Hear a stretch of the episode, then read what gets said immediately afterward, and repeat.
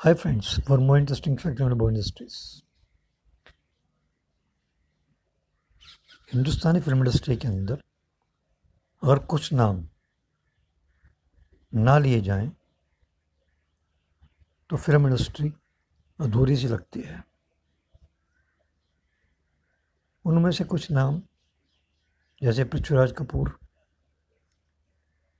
राज Kapoor Devanand and Gurudatt Raj Kapoor ने R के studio बनाया।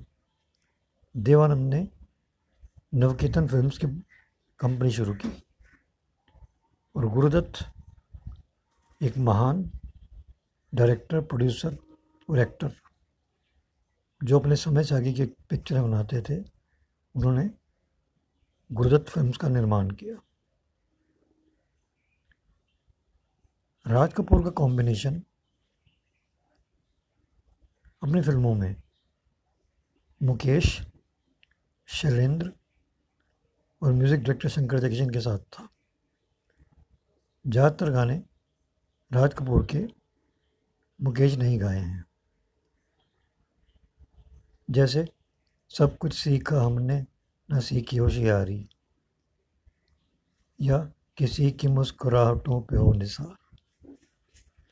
लेकिन आप क्या जानते हैं?